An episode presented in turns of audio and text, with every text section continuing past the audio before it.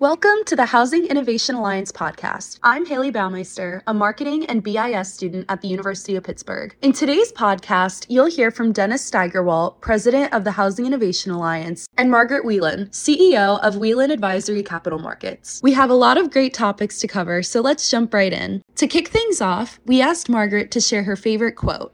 Well, as you know, uh, diversity matters a lot to me. Diversity of thought, generational diversity, gender, whatever it is, I don't really care. But my very favorite quote, which is from Thomas Schelling, who's an economist, is the one thing a person cannot do, no matter how rigorous his analysis or heroic his imagination, is to draw up a list of things that he would never have thought of. And I love this quote. I read it and it was just such a light bulb moment because you know, sometimes you go to a show, you go to an event, you sit next to someone, you hear someone, you speak, and you're literally like, man, I, in a hundred years, I never thought of that. It's brilliant. It's hiding in plain sight. It's a solution. And for me, that's the benefit of diversity. It's the idea sharing. And I get so frustrated as a professional speaker going to these events, looking out to these vast rooms of old white guys saying, no, you're wrong, it's nothing's going to change because I think it has to change. We have a negative value equation in housing where the consumer is expected to pay more ultimately of their, their net worth for a house that's not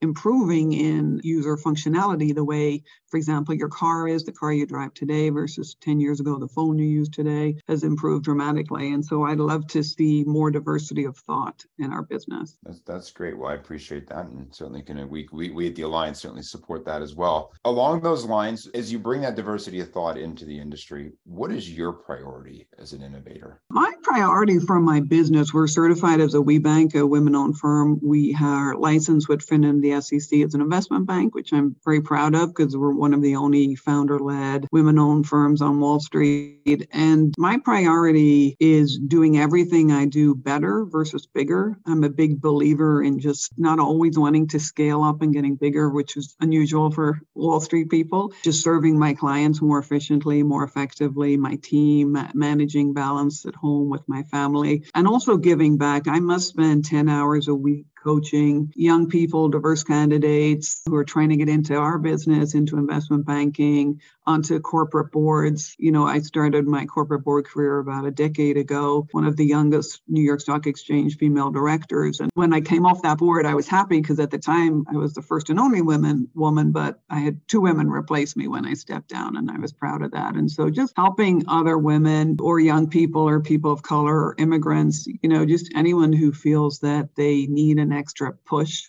I can be a bit of a bully in that respect. All right, so you're a great champion to have in your corner for sure. So, taking the you know kind of your favorite quote and your priority as an innovator and what you're doing through Whelan Advisory, what would your call to action be for the Alliance Network? You know, I don't necessarily think you need a call to action. I've been a founding board member for the Alliance since uh, how long is it? Five, six years now since George Casey and George the man I could never say no to. It's just to keep doing what you're doing because I feel like you have so much positive momentum. I absolutely love the bus trips, getting out on a bus with a bunch of people, meeting people I wouldn't have met before, going into a factory with them that I could have had access to on my own, but going with those other people and hearing their perspectives is just absolutely fascinating, so valuable. I also feel like the casual events you're doing, the happy hours, the the meet and breakfast, that kind of thing.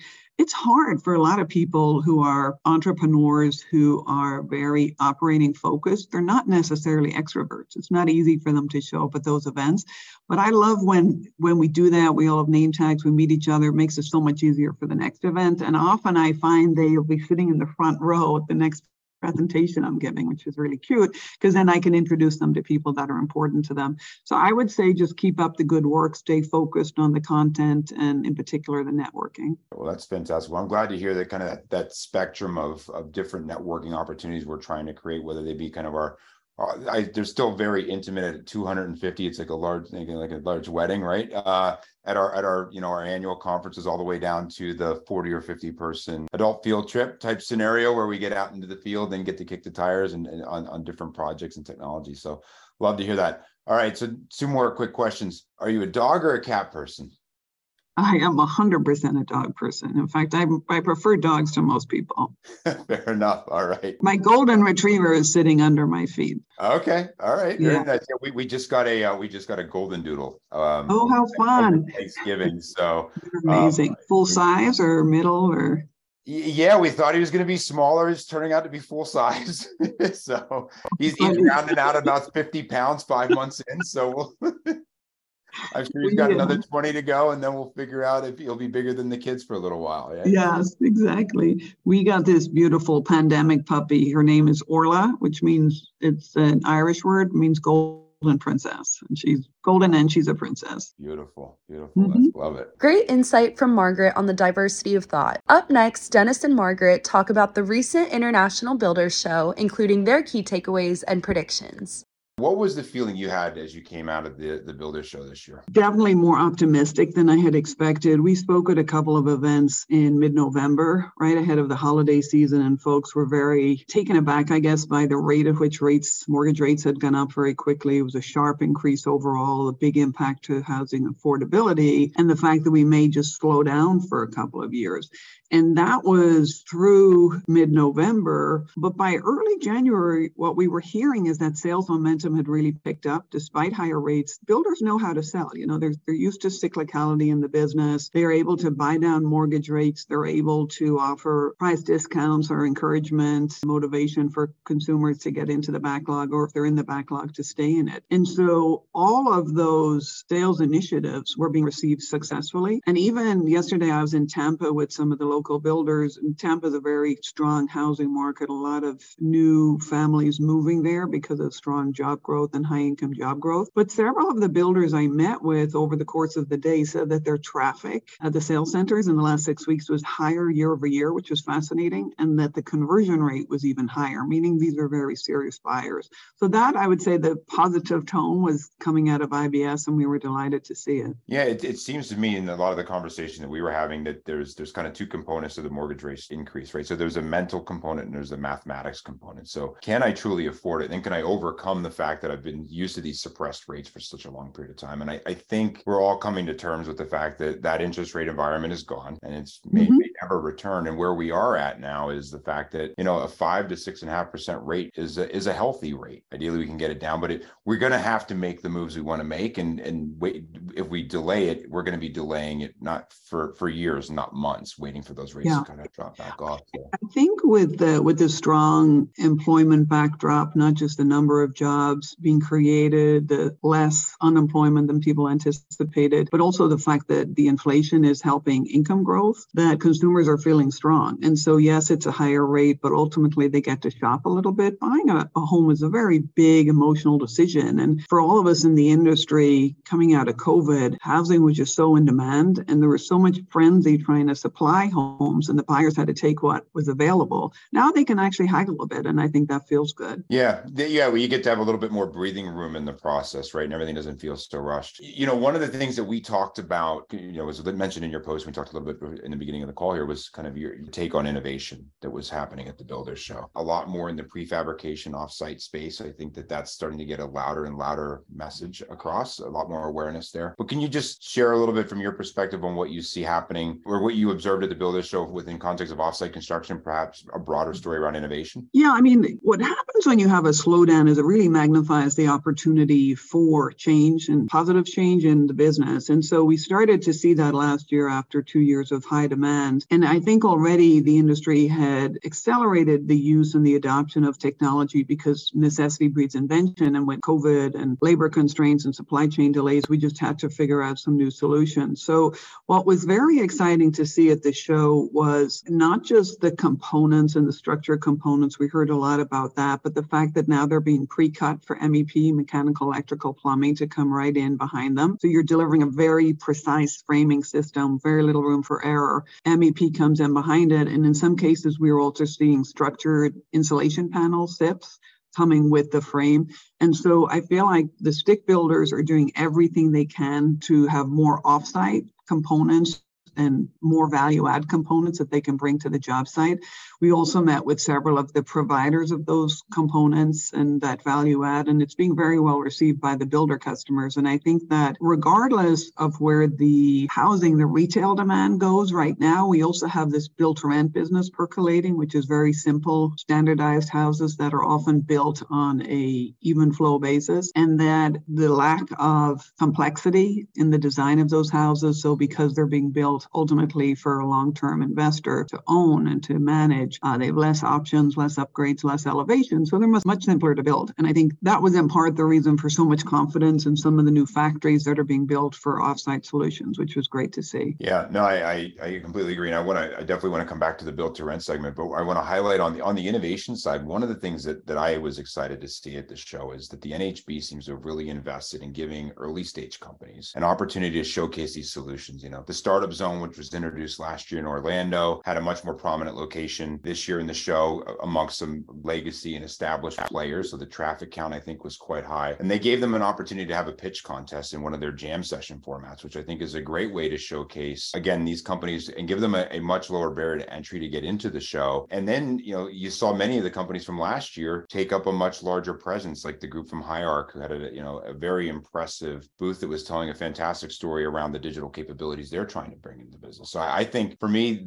the NAHB em- embracing that for the show and for their attendees, I think is a great story because two thirds of the homes are still built by builders that are Mhm. building much, you know, less than 100 units a year, and and it's a great way to introduce them to solutions that could be attainable for them and accessible to them as well. So I think that it's a great storyline, and you know, prefabrication, new HVAC technologies, operations and processes, all these all these systems and solutions that they're showcasing, I think is super beneficial. I agree with you, Dennis. I think the NAHB is really doing a nice job, but I also think the Alliance and your team is doing a great job of facilitating all of the introductions and the communications. Because what we see with a lot of the new entrants is the teams are young, they're short on funds. It's a big investment for them to get to Vegas or Orlando and put up a booth like that. And it's great that it can be such an efficient use of their time. And through the Alliance, they get to meet investors, strategic partners, clients, customers, material suppliers. And so it really, you come out of that with, uh, with so many business cards and so many leads, which makes it very productive. Yeah, no, it's it's it, yeah, it certainly was a great opportunity to see all those new members that we hadn't had a chance to connect with in person all all at one Mhm. time. I think you know when you have over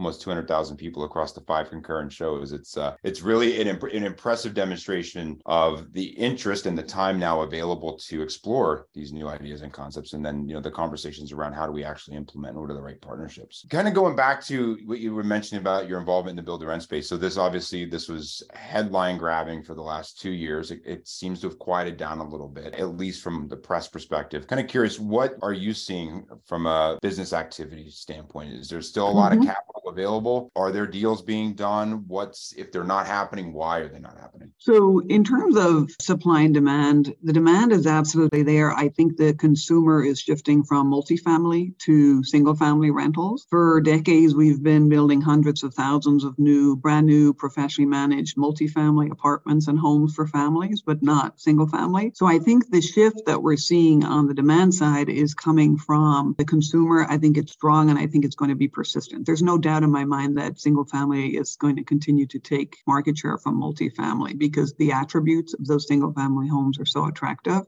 On the supply side, as you know, we're a boutique investment bank. We raise capital for a lot of these providers, and we have done for years because we were doing SFR before SFR morphed into uh, to build to rent. The capital is there, the demand is there. So with capital, you have supply. I think the challenge is the sharp increase in interest rates last year not only hit the consumer's pocket from a mortgage and affordability perspective, also the cost of capital and the cap rates for those long-term cash flowing assets. And in some cases, it got prohibitive and some of the projects went on hold. I'm kind of encouraged by it because I feel like there was a lot of what I refer to as tourists coming into the space thinking it was easy. They're going to entitle land, develop land, spec houses, build houses, rent them out, and manage them. I'm like, what could go wrong, right? And so I think a lot of the tourists have gone to the sidelines, which is good, but the real operators incentives are still there. And it allows some of our home builder clients to shift the mix of their product from 100% retail to doing some rental as well, which from an even flow perspective and an offsite solutions perspective makes a lot of sense. Yeah, I mean that's that's the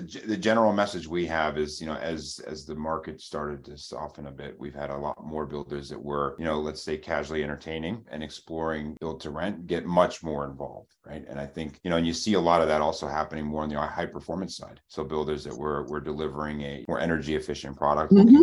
ones that were specifically directed into them as an example. We've seen we've seen a lot of that activity within the network. So that that's interesting. Do you want to share any thoughts on kind of your out what your outlook for the year is? And uh, maybe in context of that provide us with what are the metrics and market movements you're going to be tracking throughout the year? In terms of the market, you know, we're we're a cyclical industry, but we don't have to let the cycle own us. We can own the cycle. And so you don't want to waste a good slow down, try to find opportunities ways to improve the business, get buy-in from the top down. What we specialize in M&A representing owners and founders want to sell, often they have a unique business model or type of product or presence in the market that's attractive to a big company and rather than have that big company pay dump tax, they'll buy one of the companies that we're working on. And so I think what I would love to see is more initiative from the leaders, the boards down to executive management and really thinking around the corner for our industry because I don't think that we have a labor challenge in our industry as much as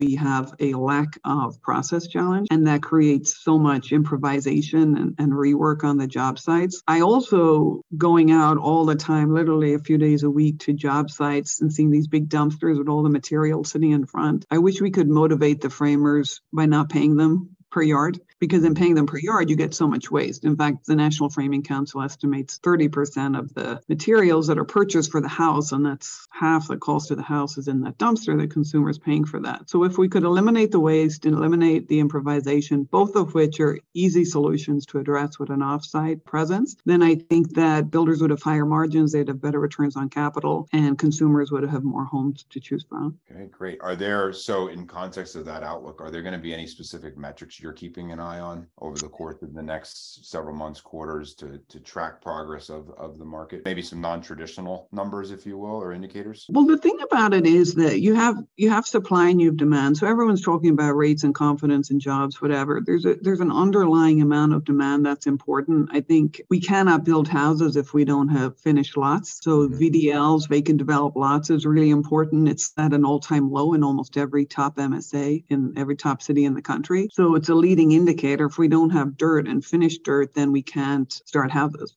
So something like that is what I would focus on as much as anything else. I also think the trends, the number of people leaving the big cities, as John Burns always says, the U-Haul trucks. you know, it's it's one way from New York to Florida or from San Francisco to Utah and some of these places. That hasn't changed at all, and I think it's going to continue. Yeah, no, those those are excellent, excellent points. Well, thank you so much for sharing those opinions. These have been these have all been great. I I you hit everything on my list. Is there anything else you'd like to leave like to share with our audience? Just that I'm, I'm grateful to be a part of it. I appreciate it. I learn a lot from the Alliance. Thank you. Yeah. Well, thank you for contributing as much. And as you said, yes, in 2017, we were no longer the Best Practices Research Alliance. We became the Housing Innovation Alliance. And George Casey stepped in and helped Michael Dickens and, and Betsy Scott assemble an entirely new board. And we appreciate you being a part of that ever since. And I'm glad to get to know you and, and work alongside you since 2019 when I joined. I can't believe it's already been that long, right? I, I was going to say, same. Yeah, likewise. So 2017 and then i think mckinsey institute came out with the path to productivity late 17 early 18 and that really elevated the the amount of conversations around the opportunity that could be addressed. And from an investor perspective the returns that could be realized because there's not a lot of industries that are in the bottom of that fourth quartile. So instead of complaining about it let's find a way to make some money on it. Yeah no no certainly. I think it, that mckinsey report raised awareness in a very global way and it's and it's attracted a lot of attention in areas of investment opportunity. And i think that that now now that the, the key to that is taking that and making it actionable right? Mm-hmm. Yeah. What we're doing, what teams like you're doing, bringing people together, formalizing the right partnerships so we can execute towards closing the gaps that were identified in these reports. Yeah, and just bite size, you know, small positive changes, getting buy in from the board, partnering sometimes with a strategic relationship, whether it's a supplier or a customer, making sure you don't run out of money. The, the real 101 blocking and tackling basics. Yeah, no, it's it's it's about being you have to go all in on those commitments, but those commitments don't always they, they can be incremental wins, right? Yeah. Thank you for listening to the Housing Innovation Alliance podcast. Do you have a story to share? Reach out to us and we'd love to hear from you.